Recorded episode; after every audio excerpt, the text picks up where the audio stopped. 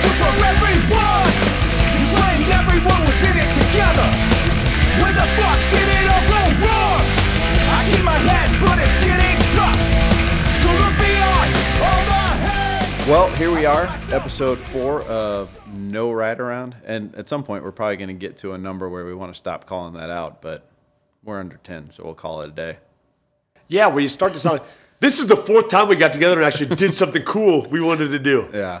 Yeah, we need to stop that. Yep. Because these are going to work in perpetuity. Like 37 years from now, when like the hoverboard lands at like the local cafe, they're still going to be pulling this podcast up, and they're going to be like, "Dude, the fourth one. I've been listening to this for almost four decades." Also, it doesn't, it's super impractical to be like, this is episode 100 of blah, blah, blah. So, anyway, what kind of fun bike stuff you've been doing?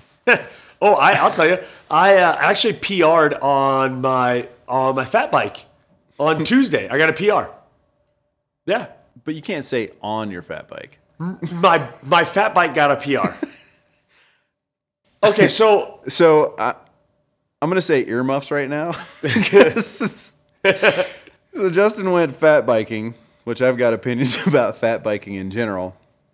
I know a lot of people enjoy it, but Justin was not enjoying it. So I asked Justin to uh, email me some uh, some image files for the for the podcast for the logos, and this is the response that I got. Yeah, I'll send you that shit when I'm done fat biking the stupid fucking trail. Oh, let's go fat bike Apex. Great idea, Justin. You fucking moron. Alright, pro- promptly after sending you that video message, I chucked my fat bike. I mean, threw it off the Apex trail, through the fat bike, and that was the spike in my Strava data for max speed. I PR'd. Um, I PR'd a three foot section of the trail. Well, but my bike. I love that. It, I love that it was a segment even for Yeah. for a PR to get Yeah, recognized. my that was bike, hilarious. my bike PR'd on Strava. So, I we talked about this a while back on a training on the training update, and I just I wanted to get outside. I wanted to ride a bike outside, and uh, Abby and I took a trip a little while back for this production company to Mexico, and we thought it was going to be this big glamorous thing, and it ended up being us kind of like on a tight leash with free time. And so I came back after those those handful of days, and I've just been like a pent up, like inside of me exists this snarly, nasty, psycho thing. It is, it's, I'm feeling it. I feel like ven, ven, venom, like it's getting crazy. And so I needed to get outside and do something cool. So I was like, hey, Tuesday, I'm gonna go fat bike Apex. For those of you that don't live in Colorado, Apex is a black diamond trail. It's pretty technical, and you kind of start climbing right out of the gate. It's not by any means the hardest trail around, but it's got some goose to it. Covered in snow, not a big deal. I was the first asshole that rode the bike in the snow. We got a foot of snow here. Um, I was the first clown that took a bike out there, um, and so there are all these little like footprints through. People had walked it in snowshoes and Yaktrax and whatnot. But footprints in snow act like little baby head rocks, right? So if you picture a trail full of baby head river rocks that are kind of loose and covered in a slippery substance, and then just go ride that uphill. That was what it was like. And after the 13th time of fall, like losing purchase on the pedals and sticking my foot into a foot of snow and burying up to my knee, I just was livid and stood up and just threw the bike. I was so mad. I threw the I fucking threw the bike. And, and he sent me that, and it, you know, it's it's not often that Justin doesn't get back to me pretty quickly when I send him a text message, especially for some, not just like you know, What's up? yeah, what's up, yeah, yeah. It, so, you know, he he gets back to me with that, and I. I just about fell out of my chair laughing. I sent that to like four people, like including uh, Roger was like, "Hey, any any word back from Justin on those files yet?" And I was like, "Well, this is what he said when I asked him for those files." So I ended up turning the, I ended up turning the bike around, and uh, and the downhill was actually fun. So um, if you suck at technical biking skills, like you just like if you if you just can't get it. you can't get it, get a fat bike. You can borrow mine. Um, He won't be using it anytime soon. No, no, no, no. Uh, and go and ride it because you're never in control. And so, but the downhill is almost fun, reckless like that. so the downhill was a ball. I actually did. I even smiled. I was like, ah, I like riding a bike. It's fun. And I get into the parking lot and I get back to my truck and I take that piece of shit bike apart and put it in the back of my truck. And this other sorry soul, like moron, pulls up and I see a fat bike hanging off the back like, of his truck. "Don't truck. do it, bro. No, Don't I- do I- it." You know what I thought? I thought some lessons are better learned on your own. I'm gonna let you go. I drove off knowing what No. his day was gonna be like. Oh, that's rough. Oh. I, I, I, I feel like I probably would have told him. No, no. Usually, I- so usually I go to a trailhead listening to like um, something pretty rowdy, right? So like, Mm-hmm. there's a, a station right now on XM, like XM Turbo, and it's all like 90s and 2000s. Mm-hmm. jacked up. Yeah, I'm jacked. And then I usually leave listening to jazz music, you know, or like all mellow. reggae. You exercise the demons. Yeah, the demons is out. I can go and be a human again. Yeah. Um, and so I, I came listening to this turbo st- and I left listening to turbo and had to go to the bike at the gym and get on the spin bike and just hammer it out and hate pedal. Um, bah, man, I was so just twi- I twisted and even then it didn't get it out of me. And I ended up um, like like I journaled even, and I'm not like I'm not a I'm not a journal. Like if somebody goes, picture a journaler, it's not me. I'm not the person that journals. Justin was so twisted he had to go journal. I journaled, and I actually, you know what? I felt better. I did finally after I. Oh, that's good. So- that's good stuff. Yeah, that's the recent biking. That's the recent biking that I've been doing. I've been continuing to just put tons of miles on the uh, on the uh, the indoor bike, um, which isn't nearly as fun, but uh, you know it'll be sunny and dry again soon enough. So, I saw a picture on Instagram, I think yesterday, and it was an up close picture of a, a bike brand was launch is launching a new bike as they do, and it was an up close picture of the tire on dirt, mm-hmm. and I, oh man, I Get a little misty eyed. no, I did. like when I saw it, I saw the picture. I didn't care what the bike. I didn't. I don't even know what the bike brand was anymore. But as soon as I saw it, the feeling I had, like I just remembered, like everything I love about riding on dirt and just getting out there. And I it was, I was a gleeful moment in my day. Like I was so, and then I walked by my bikes that are, you know, nerdy hung up in my garage with all pretty well organized. Uh, and I was like, "Ah, I, I can't wait to get back on that. This is a fun time. Uh, you know, I'm, you know, kind of in the the planning phase. So you know, you just sit there, and for me, I'm just pouring over, you know, distributor websites and parts. You know, just what am I going to get? What am I going to buy? What am I, you know? So, as much as I miss being out riding the bike, it's also just as fun to to like do the like pick pick outfits for the bike if you like. Oh yeah, yeah, yeah. What ti am I gonna get the, the the skin wall tires? Even though I don't like that tread pattern as much, it's ridiculous. But that's how you get through the winter. It is. And so I've got a couple bikes en route. As You, do you. do, yeah. You've got Yeah. so when are my bikes ready, man? so. Oh shoot. I mean, no. I mean, no. You no. got bad knowledge. You're gonna break me bad news live on this recording. No, it's just the same news, which is that sometime in March you'll get one of them, and sometime after that you'll get the other one. Great. Yeah. I mean, it hasn't changed. So, um, how long was it in December? Your bike got jacked. Yeah. December. Yeah, it's December. So, Early, early December. Yeah. I took my I took my mom and grandma to the airport. So yeah, I was. So Justin's, you know, play bike, not race bike, his his fun bike got stolen off the back of his car, and uh, you know another insurance claim later, and uh, we've got one coming. It's not here yet, but uh, Custom design. custom design, custom Cool. paint. So uh, we'll plug it because Yeah, so whatever, yeah, Or, we'll- we'll- Orbea does this deal. Uh, their MyO program. Yep. I, Orbea is a. They've been around for forever.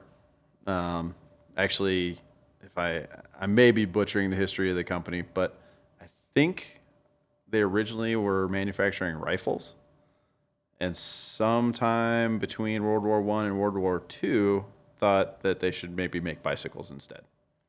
Well, um, Uh, couple, but they- they've got- things- disclaimers here. So, a big sorry to Orbea because we've just alienated a large population. They don't make guns anymore. Doesn't matter, man. I mean, so the Over a the hundred years ago. sensitivities. Oh yeah, well, okay, fine, sure. That's you know. fair. Fair point. Um, Sorry, Orbea.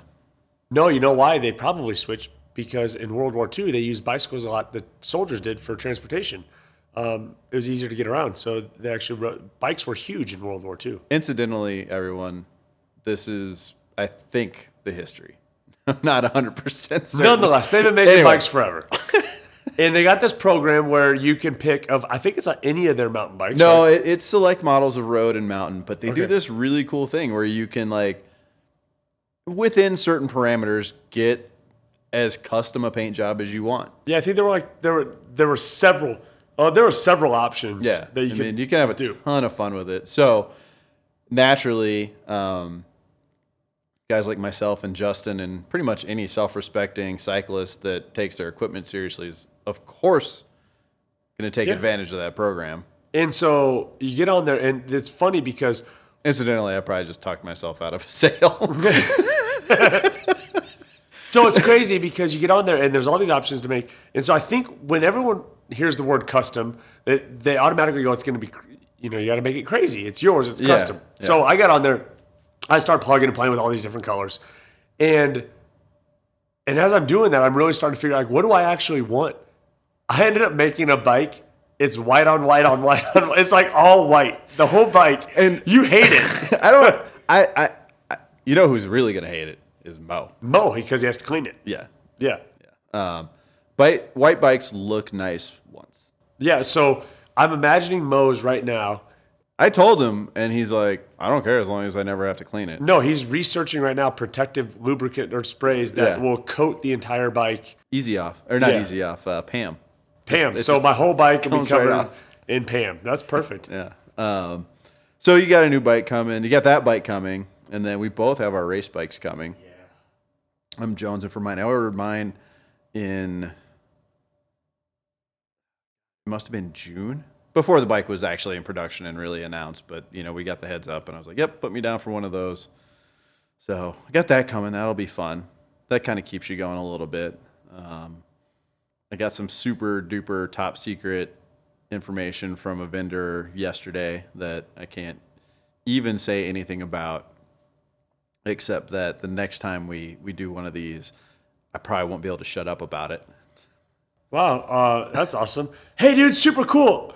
Anyway, so the next thing I want to talk to you about is thanks, appreciate that. Well, you know, it's uh, Yeah, no, no, no, you can't heart, cart, horse, the whole thing. yeah, it's it. A lot, lots of times things are shared with us, and I don't know if this happens in in in the fitness industry, whether it's a, you know, I, I don't know what the equivalent would be, but we get stuff shared in confidence, and a lot of, I think a lot of business, a lot of shops don't necessarily respect that, but um, I try to because they're sharing it. Like I don't want that that information turned off. Yeah. So, um, just know that I, I haven't been able to stop thinking about it since yesterday, and the next time we talk, I'll talk about it for a long time. Well, good. So it could be anything from like uh, that Ergon got a new color of grip or something actually really cool. Yeah. I'm going to hedge on the cooler thing. yeah, it's going to be the cooler thing. Cool. Um, so yeah, planning season, um, still training. No fun adventures outside to talk about really, but you know that's just that's just this time of year when you live in the mountains. Unless you're not afraid of the snow, like Harley. Harley. I hate the snow. We were Yeah. just talking about it. I don't play in the snow really. Yeah. Well, Um, I'm the opposite. The upside to playing in the snow is that a lot of people don't play in the snow. So if you want to get buried a little bit, Mm-hmm. um, this, so I told you this like crazy guys growing inside of me. It's going to take over. My eyes are going to like turn black, and then you'll be like, "What happened to him?" I don't know. Every time he opens his mouth, just fire comes out. And uh, so my wife texted me the other night, and she goes, "Hey, I got a pl- I got plans for Saturday night. Just FYI, I'm be with the girls. Blah blah. I'm busy." Okay, that's perfect. I immediately got onto the 10th Mountain Hut Division or 10th Mountain Division hut system and booked a bed in a hut that's about nine miles off of a, any near road. So on Saturday, uh, we got some obligations midday, and then I'm going to go do a couple hour skin to the middle of the uh, you know this pass and sleep in a hut, hopefully by myself, and then wake up in the morning and do some backcountry skiing and uh, and get buried a little bit. So my training is a little different, trying to balance you know uh, backcountry ski, ski mountaineering with bike riding. But Well, but you there there's there's a reason there's you know there's there's a thought process behind it, right? Like you're doing Grand Traverse, which Yeah. is a ski race, so you kind of need to do it. Yeah, no, have Right. to. That's the. It's funny, you know. I've. I feel like this happens a lot in in our bike racing schedules as well.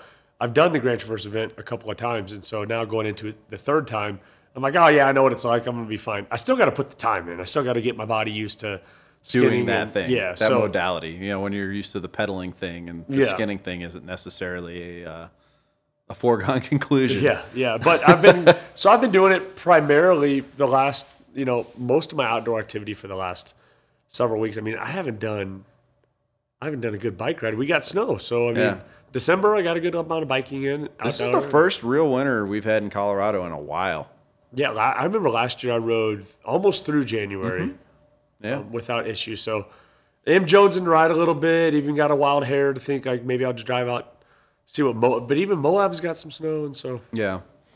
Yeah. Uh, Taruki, the, uh, my cycling coach, has been putting me through the ringer, and uh, I'm actually super like.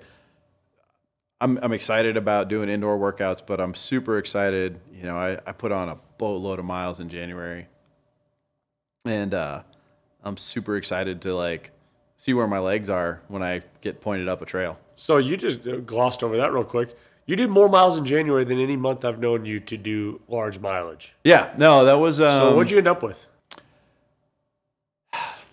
four shot shy of four nine four eighty something like that. 480 indoor miles. Yeah, You did like a couple outdoor rides in the month uh, two, Two, yeah. two, maybe a combined of like sixty of that was outdoor. So for anyone listening that thinks you've been on the bike, 490 miles. That's what you laid down in January. It's freaking awesome. I I feel great about it. I um, you know, for me, building the routine is is uh, paramount. Um, so just getting into that, you know, squeaking it in no matter what mentality has been really hard or not hard, uh, really important for me. You know, even last night, my day didn't go quite according to plan, and uh, you know, Justin wanted me to come lift with him, but shop stuff and staff, and just didn't want to leave. Uh, my service manager Mo sitting at the shop by himself when I'm, you know, out lifting weights and, you know, basically not being at the store. I didn't think that was super fair to him. So um, I snuck in a just I got a, a pair of dumbbells and a and a yoga ball at home and snuck in a 30 minute uh, workout. So for me, it's just building the routine and you know trying to stay consistent with it. So I uh, I wanted to give you credit for riding those 480 miles, 490 miles, and, and then I just looked up uh, how many uh, how many hours per week do pro cyclists ride? Oh, it's it's Uh, tis but a drop in the bucket. riders will often do up to two hours or more on rest days uh, during the tour. riders train every day, racking upwards of 30 hours in the saddle in a hard training week. Yeah, and I'm sitting So- there feeling good about 11 or 12. So let's assume that a, a pro cyclist, when training, so I've been doing, you know, on the stages bikes, I'm averaging like 21 to 23 miles an hour is like the average Yeah. speed on these on these indoor bikes. 'Cause I feel like you can maintain a little bit You better. don't, average. you don't have wind resistance. You don't have wind. You don't yeah. have the road up, down, this, Yeah. that. The person you had to pass, the stroller you had to slow down mm-hmm. for. So let's say if they're 30 hours, let's say they average, what are they? I mean, they're probably averaging, if I'm averaging 23, they're probably averaging what? 25, 26. Yeah, I even. I know when they get in a group, those guys will do 30, no problem. Yeah, and 30, no, no, they're holding 60K Yeah. all the time. So, but let's say they're doing like 20, let's say 26 miles an hour. Okay. So they're looking at like 3,120 miles a month. Could you imagine? No, I Hey, do what you just did six times Yeah. this month. yeah. Yeah. That's crazy. Oh, well. But it's good for me. No, I didn't mean to just. It's just, Just shit all over. but it's just nuts to like when you like that. Your month was bigger than anybody that I know, anybody that I follow on Strava. Yeah. it was huge. And then you look at what the pros do, and you're just like, my god. They- They just have a. I, I'm convinced, and I, I think at some point it'd be really fun to talk about professional athletes versus uh, recreational athletes and, and all that sort of stuff. But uh, I, the people who are at the tip top of any sport are not. They're the next evolution of human, in my opinion. Well- you know, I, they're they're not human. They're some some other thing. you know, they showed. They, here's the deal. I just read. So I just read this book, um, Hardmen. It's by the the guys that are the Illuminati. Illuminati, Okay. rule five, rule nine. So right, so those fi- the five guys that are part of that, I thought in the rules book that they'd never identified themselves, but in Hardmen, this second book they have, they've identified themselves, so you Okay. can find out who they Find are, Find out who these guys are. which is kind of cool. Um, if you guys aren't familiar with what the Velominati are, I think Harley can summarize them pretty quick for you. I- you know, I, I don't know much about the Velominati, but the rules are a very, very, in my opinion, very important set of rules that govern being a cyclist. Mountain road. It's like 80 plus rules. It's a lot of 'em. 80, 86 or 88 rules that cover, they're all encompassing. It's Mm-hmm. like one, one of the rules is uh, you can never photograph your bike with water bottles in the cages. The cages must be empty. Wow, I, did, I missed that one. That's a well. I just finished the book, so Okay. they're freshmen. But like random, some of them are random, like totally random, like that. Like, well, why not? But just because you can't, you can't, you can't Yeah, you just can't do it. photograph them with. Well, like one of my favorites, probably my favorite rule, is the one that uh, picture or otherwise, when you get like, don't take a picture holding your bike above your head. Yeah, you can't hold your bike above your head. Like- You've all, I've actually sent you a couple of them just on purpose. Until I saw that this rule, I thought it was when you're just like, I'm a bike shop guy, I No. follow my rules. Uh, so I did it on purpose, and then when I read the rule by like, You're like. Illuminati. Yeah, can't do it. No, I, do- I feel like they kill me in my sleep. Um, but one of their rules, I think the, at least according to this book, Hardmen, rule number five Rule number five. Most important rule in, in cycling is harden the fuck up. that's it. Rule number five. They even don't even refer to it as rule number five. It's just called the V.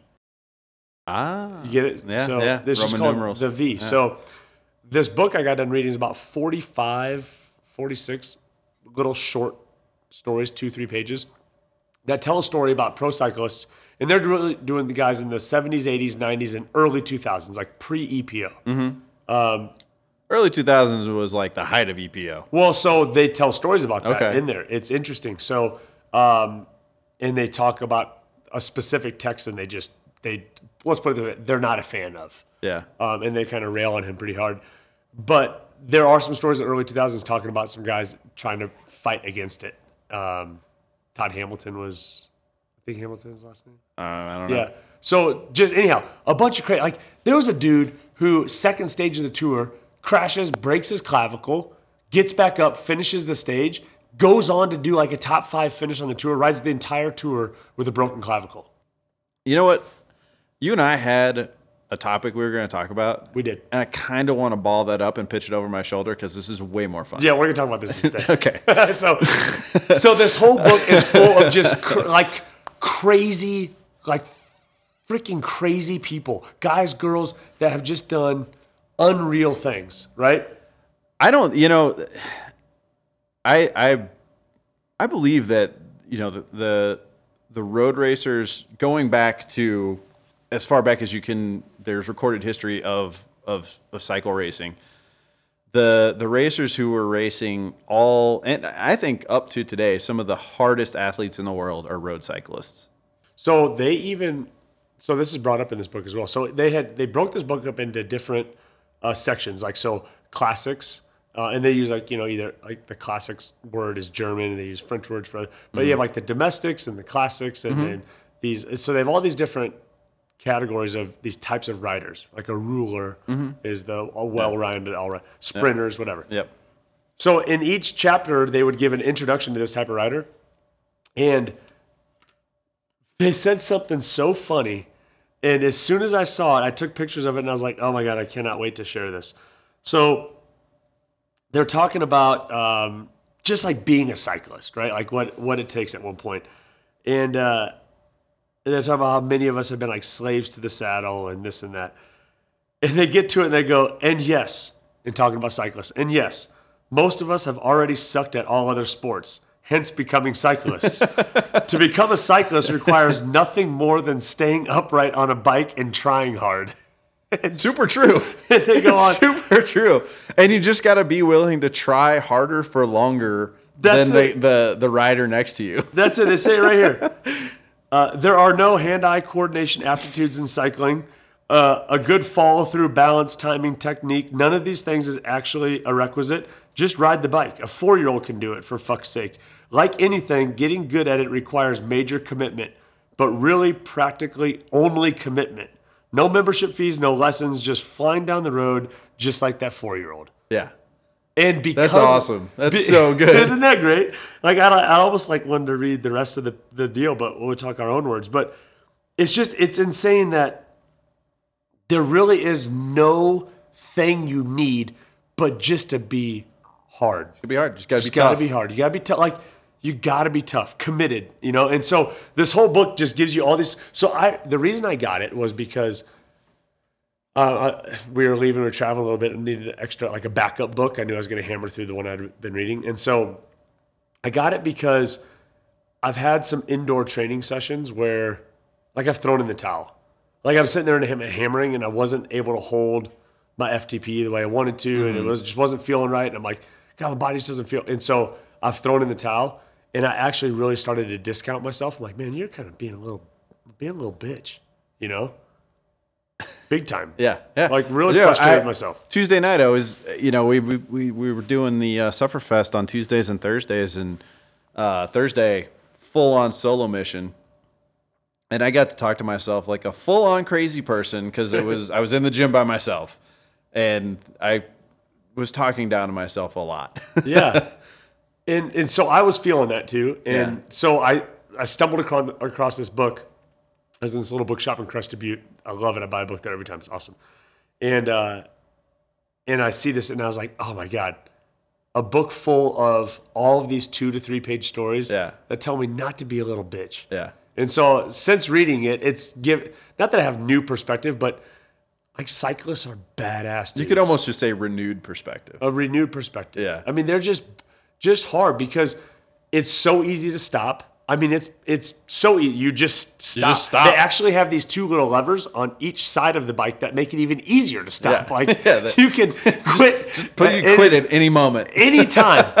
and most of the time you're by yourself, and so no one knows you quit except for you. Yeah, And so uh, I, I just need to, so anyhow in reading the book it's been it's been fun and to hear some of the stories of what these guys do it just uh, lets you marvel at what's possible. Well, you know, we, we've talked a ton, and I think if you were to ask, um, Justin and I both pretty much identify as mountain bikers. I'm a huge fan of the sport of road cycling. Mountain biking is fun to watch, but there is, to me, there is an intellectual beauty to road cycling, road, road racing. You know, when you I'll I'll almost equate it to to MMA in a weird sort of way. Um, I've followed MMA for as long as that was a term, and probably earlier than that. Um, and everybody loves the high, highlight reel knockouts, the big exciting stand up, knockdown, drag out fights that that get all the top billing. Typically, when you're watching um, any sort of mixed martial arts promotion and you have two really skilled Brazilian Jiu Jitsu grapplers and it turns into that, the crowd starts booing because to them, it's not broken noses and, you know, pure unadulterated excitement. But to anybody who knows what's going on, it's, you know, this this delicate balance of, you know, moves and counter moves and posturing in certain ways. And in a weird connection that probably only my brain can make. Road cycling's a lot like that. You know, you watch the Tour de France or any of the uh, the Grand Tours. You have the uh, Giro d'Italia, Tour de France, Vuelta a España, um, and those are you know three week long races, often with flat stages and climbing stages. Um, on the flat stages, these guys will ride for you know 200k no problem, and to the casual observer, nothing exciting happens until the last thousand meters. The sprint is the highlight reel fight. You know, it's, you know, these guys are sprinting at, you know, 40, 50 miles an hour on flat ground. They're jockeying for position. Typically if there's going to be a crash, that's where it's going to they're be. elbowing they're each other. elbows. I mean, these guys like is- grab each other Oh. hips or handlebars. Like they get it- away with as much as they can get away Yeah. with. Um, but to anybody watching the whole story, it's this three week long chess match. And if you know what to look for and you know what what's happening, even on those flat stages, you can really, really appreciate it. It's one of the, to me, it's one of the most fun things to watch for six hours a day for three weeks. basically like watching all of the Game of Thrones three times through. Yeah, it's it, it really is. Hours There long. there's a craft to road racing that I think a lot of people just don't see, and uh, and also being able to you know the Tour de France is a 2100 mile race or more 2300 mile race. Yeah, it's huge. spread out over. They have what two rest days, three rest days the whole time. Yeah. Just so I got so I um, mountain biker as well, but I don't have your road cycling background or passion for the for the background. I mean, I got into racing just because it was the next thing to do after I got kind of good at mountain biking, and I just love competition. But I have gotten way more into road cycling primarily through books, through reading, and it's touching on just what you talked about. By the way, you just used the word delicate to describe MMA. So 80% of the people listening to this podcast think you're a fucking lunatic. So fair enough. Ask anybody who's a real fan of MMA. I like the knockouts. Okay, I'm the, I do I'm too. The cheat, I'm the NASCAR fan. Hey, I, want like the sprints just as much know- as the flat stages. You, You know why like- you do? It's because you're American. Our good buddy Roger just sent us that link for oh, the Oh, God. American Crit. That video was so Did you watch dumb. it? I did. It was the dumbest thing I've ever watched. so there's this video that is It's like 45 minutes long, so it's not just a quick video. Was it 40 like I don't I- 35 minutes I don't. long. It was long enough. And the, again, you know, this you peel back the layers and and the story's pretty cool. It's a bunch of guys who wanted to compete at a high level um in the the crit crit racing scene in in the US, which is Like NASCAR of road bike racing. Yeah, it really. I mean, if you watch it, it's called American Crit. It's on YouTube. I'm sure it's you know you can search it in two seconds and find it. It's a pretty quick watch. I didn't particularly enjoy it. Um, it's kind of a cool story, but um, even I got a little uncomfortable with the number of f bombs that guy dropped. Dude, right? I just did two in this podcast already. you feel all self conscious No, about but it. I did like the the skinny little cue ball MC dude, the main host guy. He did. He had just a violent. Oh, dude, it was like Vernacular. He was like making me blush a little bit, and then oh god, I really but almost forced. Like it was like like he was just trying to be hard a little bit. But crit racing is cool. It is the NASCAR. But yeah, the the beauty behind road cycling, and as you learn the different roles and uh, and understand how people use their strengths to really propel themselves, it's it's cool. I'm learning more, like I said, through the eyes of actual racers, books they've written, biographies, autobiographies, and it's cool. Yeah, it's uh, crit racing is fun, and it, you know, on a, on a on a local scene, like there's a there's a really good crit racing scene here in Colorado. Um, yeah, I we have a couple guys, a couple of the guys at the shop do not at the yeah. shop, but uh, customers at the Travis shop. Travis does. Travis does it. Yep. Uh-huh. Um, he'd wanted me to go do it. it. He said it. He goes, dude, it's like cyclocross racing, but on a road bike. And I'm like, dude, I love cyclocross racing, but that stuff is just dangerous. Like, Yeah. I crash all. I mean, it's it's and I'm on pavement. I'm deathly afraid of crashing a road bike on pavement at high speed. Like every time I ride a road bike, I am just waiting for the wheel to miraculously just fall off of them. and if it did, it's your fault because I bought those wheels from you. So it would be your fault. on. And uh, I just know one day it's just going to completely come off. So crashing on a road bike sounds horrible to me. Yeah, not interested. Um, so you've got the Grand Tours, and those those guys are hard in in, in one way, and then um, Spring Classics. Spring Classics are single day races that are just designed to be Dude, 240 kilometers. the worst thing you've ever done. Oftentimes, over cobblestone roads that were built how long ago? Yeah, I mean, and they actually have, so like Paris Roubaix Mm-hmm. has a, Come on, say it right. Perry Roubaix. okay. You're gonna say it. It's like if you're going to say the one, like, hey, this is the one French word that I know. Congratulations. Okay. You know, hey, uh, yeah, I'd like to get the Pico de Gallo. Yeah. Hey, m- my hometown was settled by the French. The- okay, my hometown has a bunch of cows. I don't know how to fucking milk them. So, but but nonetheless, so Paris Roubaix, Yeah. oui oui oui, ho ho ho. So they have actually a, a, a group there. It's it's funded through donations that they maintain those cobblestones, and uh, there's all kinds of things about these cobblestones that I, I learned again in this book. I learned about. Um, you can like ride the crest, so you know they've got a little bit of an arc to the road, and so if you ride up top, you can avoid all the kind of muck that's because these day these classics in the spring. What comes in the spring? Rain. rain. So it's muddy, slippery. I watched a video of a guy. A guy went down uh, the year that Matty Hayman just won recently for that Orica Scott team. Um, he's like 37 year old dude wins the Perry Perry Roubaix school. A dude goes down on those cobblestones, mm. and I tore his whole face off. Yeah. Like the entire face gone. He woke up. He got to be like Freddy Krueger. I can't. No, I can't. I can't do road bike crashes. I'm with you on that one. No, they're and it does. Okay, road bike ri- racers, unless you're a weirdo Brit and you do time trials by yourself because you're lonely. When one guy goes down in a road bike race, 15 guys go down, and Yeah. it means like chopping over other bodies. And I mean, it's nasty. So a couple of our uh, friends out in Tulsa, uh, Roger and uh, Kalian, race crits.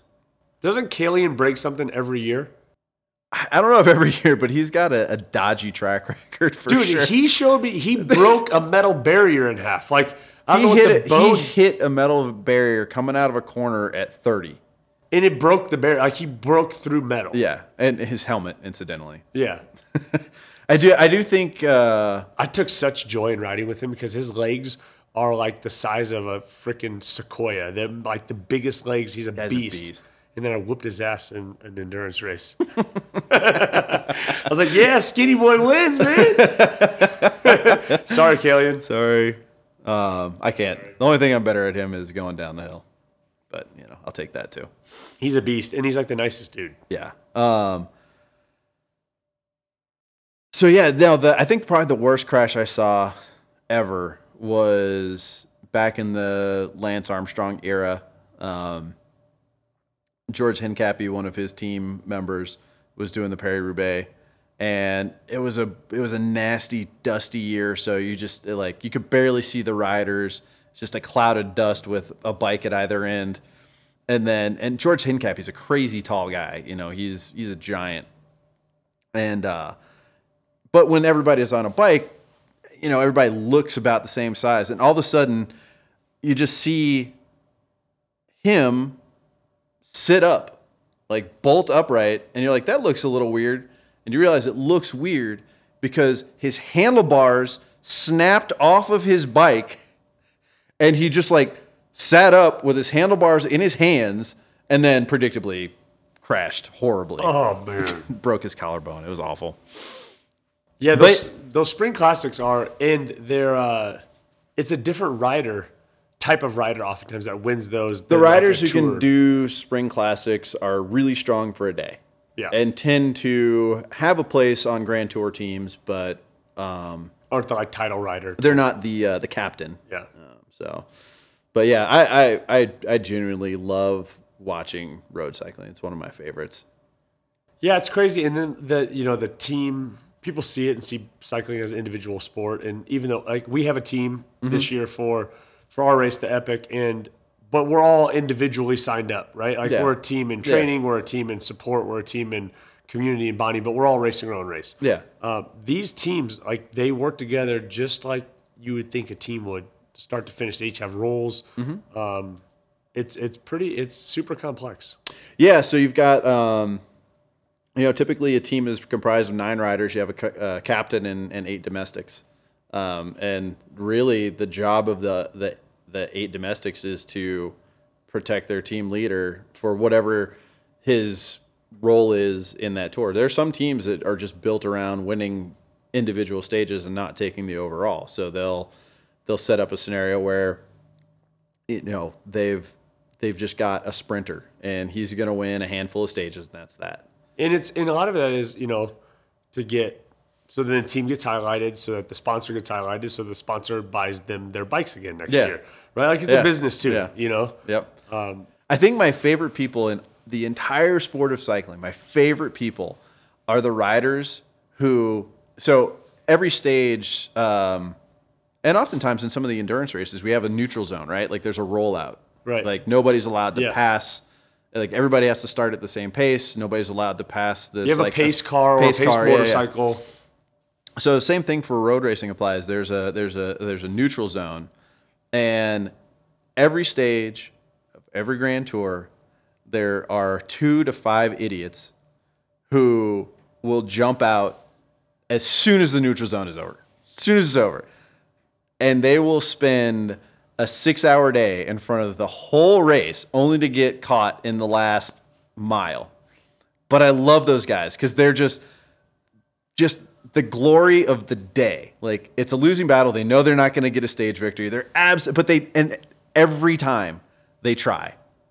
Every time they're they're just like trying, trying, trying. Sometimes it's the last half mile. Sometimes it's the last two thousand meters. You know, it's every time it's it's different. But I love those guys because they're completely happy to fight a losing battle all day. No, I, I love so- those guys. Thank you, because the first day of La Ruta last year, Costa Rica, there was uh so from the beach, it it lined everybody up on the beach there, and all the pros are up there, and then you start to like kind of funnel in, right? So off the beach was just mayhem. You just take off as you want. But then once you got onto the road, they had a neutral section and there was a pace car, and so everyone bunched up and then you're riding as a bunch, and then you get onto this dirt road, and they bunch you up, and then they actually stop you. And then because it's like the PR stuff, so they had the helicopter flying over and mm-hmm. getting the aerial shots, and you know there were some camera guys out there getting shots of some of the big celebrities and pro riders that were there and all this. But once that's all over, then that neutral start goes away very quickly. And I shot out It was in first place for 0.00056 seconds. In first place of La Ruta 20, 2018, I was basically in first place. Um, I gave it up because, you know, I played my strategy. But uh, I was that dude for, for half of a nanosecond. Dude, they're the best.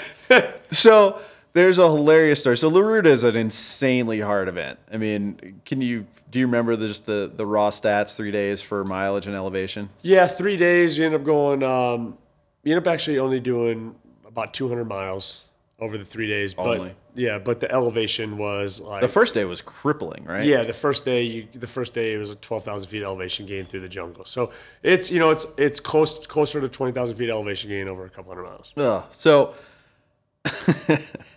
it's it and, and it's in the jungle. There's you know it you're you're in the jungle, right? Yeah, Like- yeah. I mean, it's like so. Each of the three days are so uniquely different. The first day was all jungle, mud, nasty, gnarly, hike a bike, survive. Uh, the second day was basically road racing on mountain bikes, mm-hmm. but up and over two different volcanoes, mm-hmm. which was crazy. And then the third day was pretty was like a 32 mile crit mm, okay. on a mountain bike Yeah. through towns and villages. But I mean, our my average speed was almost 20 miles an hour for the bulk of the ride on a mountain bike. Right, right. So, so crazy hard event. Um, I, I mean, but it has to be an experience of a lifetime because So oh, you're, cool. you, you know you race from one side of the of Costa Rica to the other, right? Like, through like the, and the Tico's like the coolest people Yeah. on the planet. and there's a really cool story. Like they built the race to like bolster the economy of these little tiny towns, right? Like, yeah, the so like there's no major corporate su- support for um, lodging or anything like that. Like you're really just living the local life while you're there, right? yeah the second stop. So they have a almost like a braided race course, and each year it changes to go through a different little town. Mm-hmm. Nice. Um, the one little, the first little town you stop in uh, each year didn't even have a hotel when the race started 26 years ago, and now there are, I mean, dozens and dozens of hotels and eco lodges. Yeah. Uh, they built the economy. Uh, That's I think that's super cool. Um, it, it really like to me, yeah, I, I view cycling as a, a community building activity, and so you know nothing more uh, meaningful than like just bolstering a local economy with a bike race. Uh, so anyway, so in the months leading up to uh, to heading down to Costa Rica to, to train, you know, there's some pretty uh, well-known athletes that that live and, and ride bikes here in Colorado. One of which is our our favorite Texan, who incidentally, I, I don't care what you say, I love the guy. Like Oh, dude, I'm, know, I'm not mad at anything he did. Um, and I, you know why I, I would be happy to get more into it on, on a on another session, but I you know Lance Armstrong's still one of my favorites. Dude, he's awesome. Listen, I, I listen to his podcast. Yeah. I'm that like cheese dick that bought shirt and hat and water bottles from his bike. Like I'm a fan. Yeah, I'm no. fan. So I love the guy, but you know, t- and to to you know someone who was in their late teens and early twenties when he was just dominating all of road cycling, like you know, I don't really do the uh, the idol thing, but like definitely looked up to the guy. Definitely like have a ton of respect for him, even you know with the the BS of his tour titles being stripped and all that nonsense. Um, so so Justin's on a, a training ride and he sees none other than Lance Armstrong out for a trail run. And uh, they stop and they chit chat because it turns out Lance Armstrong's actually a pretty, uh, you know, affable kind of guy, and he'll he'll talk to you. Um, oh, you know, what are you what are you doing? Oh, you know, I'm out here training for La Ruta. Oh yeah, me too. Justin tells Lance Armstrong, "Hey man, just so you know, I'm gonna beat you at least one day at La Ruta." now, I and you you equated that to at the time. Telling like Michael Jordan Like, I'd beat hey man, in- I'm gonna, I'm gonna I'm gonna beat you on one on one. Yeah. I'm gonna dunk on you. which I wouldn't. Michael Jordan be 98 years old with like a walker, probably on a wheelchair, and I'm still not going to beat him. But what happened? Dude, I whooped that ass. So I okay.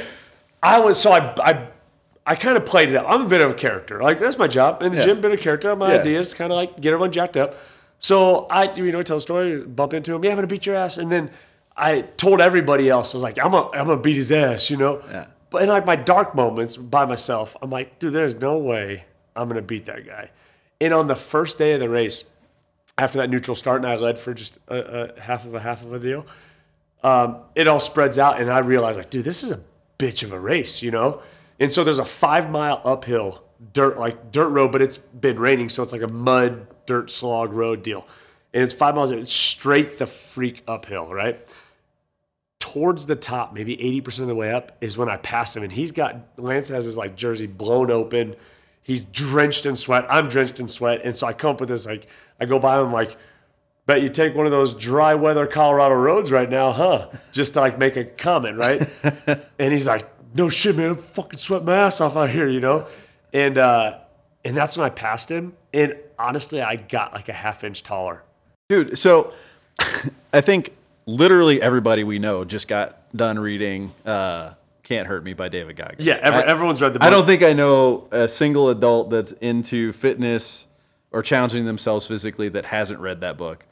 Um, and he has this whole section on snatching souls. That was a snatching soul moment. that was a snatching. So, like you took Lance's soul, even if it was for 30 seconds. Right. So and then because I made it a point to like lean, like look back and talk to him, do like the like Give him the look. because I gave him the look. Because you know, you guys need to Google YouTube search the look. Yeah, Lance, Lance, Armstrong. Armstrong. It- It's I, I can kind of try to describe it to you, but it, it's you got to watch it. But essentially, there was this this rivalry between Lance Armstrong and uh, a German racer. Um, why am I blanking his name right now? Oh my god, I'm a bad fan. Anyway, Because like Lance told us in the look, this guy was inconsequential. Yeah. But you know, they're they're fighting, you know, they've been duking it out all day, going up this hill, and uh Lance just decides it's time for him to go and win the stage. And he Jan o- Jan Ullrich. Jan Ullrich. Oh, God, what Jan. is wrong with That was me? horrible. Wow, I, I feel awful as a cycling fan. But um Lance just gives him this look over his shoulder that says, I'm going, are you coming? And takes the fuck off. He is just gone. He blows this dude's doors off. And you don't see Jan Ullrich for the rest of the day. Just ate his soul. Just later. So here's what happened. So I passed him, and he's he's racing with Mike Kloser, who's a former pro racer as well, and they're good buddies. Which I didn't know. Kloser also is into adventure racing, um, and the Grand Traverse ski race that I'm doing. Kloser won it the first few years, or he's won it several. He's won it a few times. So he's a beast of an athlete as well. Have you done the mountain bike version of that? Yeah, I did the mountain bike version the first year they did it. That my soul was snatched. I don't wanna do it. I did. I was hiking biking up Star Pass, and I was about to have a meltdown moment, and I had earbuds with me, and Abby had made me a playlist, and uh, um, that song "Don't Be Rude" or "Why You Got to Be So Rude." cheesy pop song Okay. started playing. and Get all I- jacked up. no, I just stopped. I started dancing. I'm not a dancer, but I was like, I was either gonna cry or dance to the song. And so I started dancing to the song, like "Why You Gotta Be So Rude," and then I was instantly happy and I finished the race. Um, Anyway, my Anyway. Kloser. So I'm, so I start chatting with Mike Kloser, and then I'm like, this is like my like this moment that I've been kind of BSing. Yeah. is gonna happen. So I I take off, and then I get to a downhill, which is a big um, like a big skill set of mine. That's one of my my Yeah. strengths. So I blast downhill, and then I'm back into an uphill, and I'm going, and I'm feeling real strong. And I pass this guy who goes, "Hey man," I'm like, "Hey," he's like, "Is this your first time?" I'm like, "Yeah, it's my first time." He's like, "He's like, dude, you're in a really good position." Like, really? He goes, "Yeah." Basically, we're about to enter the jungle, and wherever, whatever position you enter the jungle in is pretty much where you're going to come at. out. You're going to come out there the same place. So I'm like, now I'm even more jacked up. Well, I look behind me, and wouldn't you believe it? Fucking Lance is like right there. You know, not right there, but he's. But Uh-huh. you can see him. I can see him, and he's closing the gap. Yeah. And I, I had one of those like come to Justin moments. You know, I'm like, you're either who you said you are right now, like Yeah. you're you're you, or you're just a fake, lying, empty. Just what? Who are you? So I put my head down and I go, he's not going to catch. I'm going to bury myself. Right. And so I just buried myself, and uh, and I kept that really that attitude the rest of the race. Yeah. Ended up beating him by like an hour and twenty minutes Dude. on the first day. It was unreal. That's awesome. Uh, So there you go. I, I think that's just one of the most hilarious because as much as I have faith in your physical ability, when I mean, but come when on, you, when right? you're like, oh, I'm going to beat Lance Armstrong, I'm like, I mean, that's a hilarious story, and I'll tell it to literally everybody we know. so later we can make fun of you. But then we all kind of had to eat our words, and it was both cool and you know. So, you know, his I we ended up um, I think the last night of the race, going into the final day, we were staying at the same hotel that his manager was in, and we were actually his manager was in the room adjacent to ours, and Abby and I were chatting with him, and uh, you know, he had, he's like, yeah, no, Lance. I mean, he just he's been training for this run because he's doing some marathon running and stuff. So now. he he did a really cool thing. A lot of charity or a lot of these big endurance events, they'll do a charity chaser. Yeah. They do it at Leadville. Basically, they pick somebody who's in insane shape, um, and uh, they start last. And in the case of this race, the, the this marathon that he was he was working on, um, not only does he start last, he like has to stand around for ten minutes. And then for every person he passes, There's an associated dollar amount that goes to a charity. Yeah, so it's super cool. So you, Yeah. that, I, th- and I think you know, I, I was interestingly just listening to one of his podcasts that uh, I guess he was recording like a week and a half before La Ruta, and he was talking much more about that than he was about La Ruta. Yes, he's been so you know. So I start I, when I said I was going to beat his ass. I started stalking him on Strava. Yeah. and um, and so he does. He he was running a lot. So his manager was saying, you know, he's been running a lot. He hasn't been on the bike as much, and like none of that mattered to me. Like excuses are not excuses. Like at the end of the day, results are black and white. Gotcha, bro. Yeah. So, but uh, this was this was kind of funny um, because we're talking Lance. He uh, that first day he got like borderline heat exhaustion. Like I heard he had to like stop and like lay down in the water to like. yeah, to get his temperature Yeah, down. yeah, so, yeah. dude, it was like it was ninety. It was over. It was over ninety degrees, and it's like ninety plus percent humidity out there. So the heat index was through. So I So drank, anybody who's ever been in New Orleans in the summertime, no problem. no problem. Minus the pee factor. See, in New Orleans, you pee all over the place. No, like you're No, you don't. Well, no, it does happen. It does, um, but you don't. I drank twenty three bottles of fluids that first day, and I peed once during the race. Oh my god. in my kit, of course. So, what race is it this year that you blew up your E3, your race bibs from 2017, and then you needed a kit for? Oh yeah, so I needed I, I wrecked at the GoPro games and completely just Just shredded. shredded.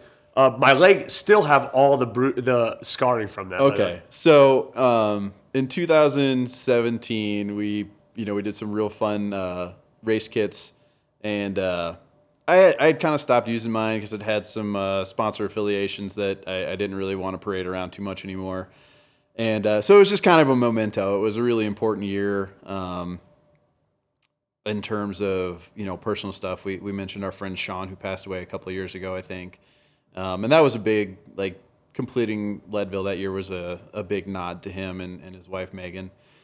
And uh, anyway, so I, I just kind of set the kit off to the side, and it wasn't really anything I was going to use. And we didn't have the new base camp kits in. That's that. That's what happened. Right. And Justin's like, I was kitless. he was kitless, and he's like, man, I, I, I don't know. Maybe I'll just wear the E3 top with uh, like some black bibs or whatever. And I was like, you know what, man? Like, it doesn't bother you. It doesn't bother me. You can just, you know, borrow my bibs so you have a kit so you look pro. And uh, know, Which is already a testament to our friendship because Right. you don't wear under for those of you that are Yeah. uninitiated, you don't wear underwear in your kids. yeah, So yeah, it's just, raw dog. yeah. So I, I was like, you know, whatever. You wash it, it's fine. And uh, he's like, no, well, you, dude, thank you so much. So I give it to him. Oh, it was when you and Andy went and did uh, Tahoe Trail. Tahoe 100. Trail 100. Yeah, yeah, I'm wearing the shirt right yeah. now. Uh, and uh, so he comes back. We sit down, we're having coffee. He goes, dude, I might have pissed in your bibs. and I looked him dead square eye. I was like, you mean you pissed in your bibs? they are officially his. So I I don't stop to pee Yeah. in bike races. I pee my bibs.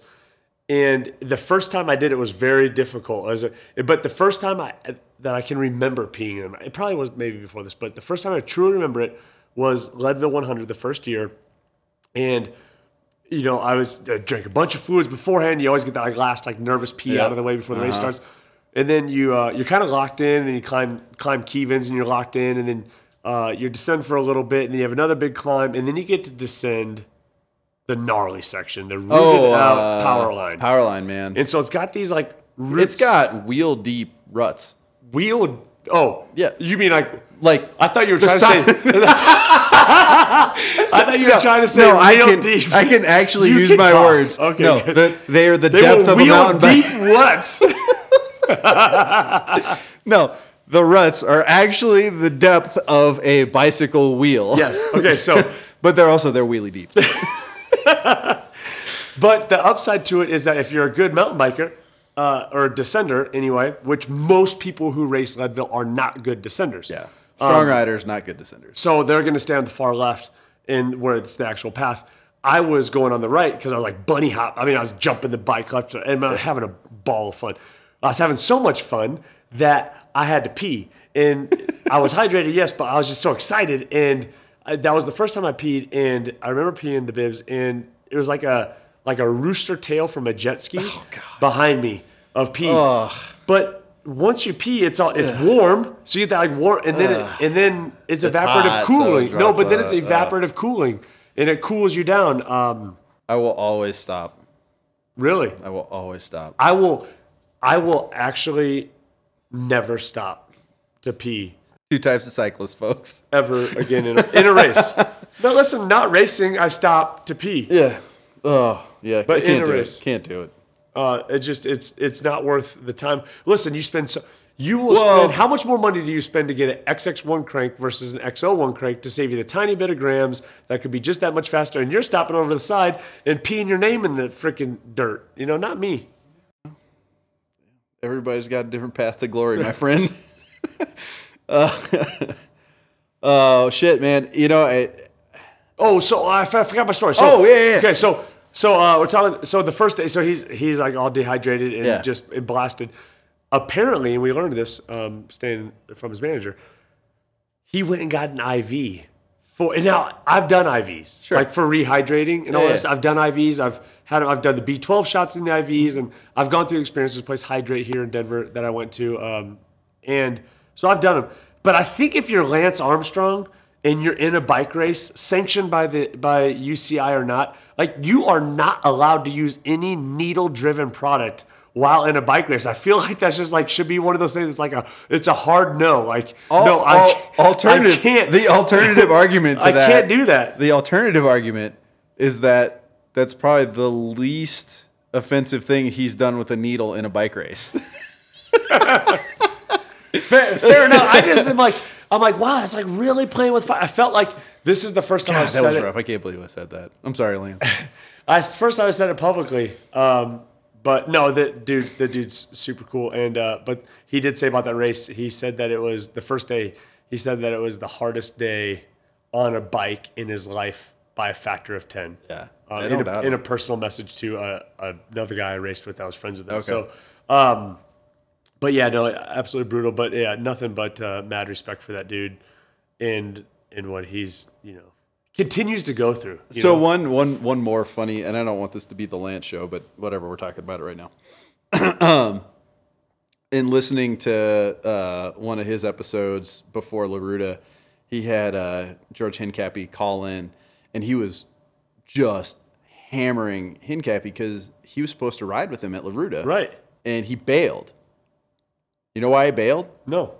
He saw a picture of a snake on the race course and said he was out. Oh, dude, that pic. if you've seen, so uh, He's like, I'm done with snake. I'm not doing the snake thing. if any of you are by a computer or if you're driving and bored, pull your phones out and Or um, don't. if you Google search La Ruta snake bike La Ruta bike race snake, you'll see the picture, and it's like this giant anaconda that's slithering through the water, and the racers are just just past it. Now, I didn't see any. Uh, I didn't see any snakes in the I race. know, I know the vid, uh, the picture. It's crazy, though. but I just love that. Again, somebody as tough as that guy is like, snake on the course. I'm out. Yeah. getting home to my kids. I'm not going to get eaten. Well, it goes back to you know what this this book Hardmen was focusing on is that there's a grit associated with with bike racing that everyone has their own version of it. Like, but you need you need grit in a race, especially like La Ruta or some of these other. Um, which, by the way, I'm doing La Ruta, Mexico here in May. So that's a new race, right? never been done before. Okay. So um, I'm jacked on that. as well. Similarly grueling course, I Yeah, imagine. three days through the Some volcanoes. sadistic race director figuring out how to Yeah. torture 200 people. just torture to and, and in Mexico trying to get them tortured but not kidnapped at the same. Like, It's delicate balance. It's just, yeah, like yeah. How do I do this? It's like 100 kilometers south of Mexico City, so it could like, be. do you get private security detail? Are they hiring Blackwater to like watch over the race? Yeah, I don't know. I don't know what's gonna. I'm gonna take a throwing knife just to have in my kit. Just can you? I need Orbea to. Hey Orbea, Uh, yeah. if you're listening, I need on the uh, on the Oiz. I need a throwing knife. Like sheath. compartment. Yeah. Yeah. Maybe a BCA strap or something like that. So, um, but yeah, no, I'm jacked on that. But it's cool, you know, it's this this idea of this adventure racing with bike racing. It takes you to different parts of the world, and there's actually a little group. What I've come to learn is that there's a, a group of guys A bunch of dudes who, that who do, it, right? across like I'm there and, and and they all think it's so easy, right? Like Oh, if, if you listen to a previous episode, guys, we talked about having these lifestyle businesses. Let's just say when I'm going to do these crazy races, all right, it's uh, Capital One's paying for this initially. Okay, so like Funded by Capital One. Okay, um, Synchrony Bank. so I'm out there, and these guys are like, "Hey, man, yeah, no, we're gonna do this hundred mile gravel grinder in Iceland. Uh, if you want to join us in Iceland, we're gonna do this hundred mile gravel grinder." I'm like, "Yeah, and I'll be, I'll be there next week." Like everything they do is so cool, you know. Uh, Yeah. But there's a group of them that do it, and these there's these cool events all over. And and what I encourage is for me to to have done that last year.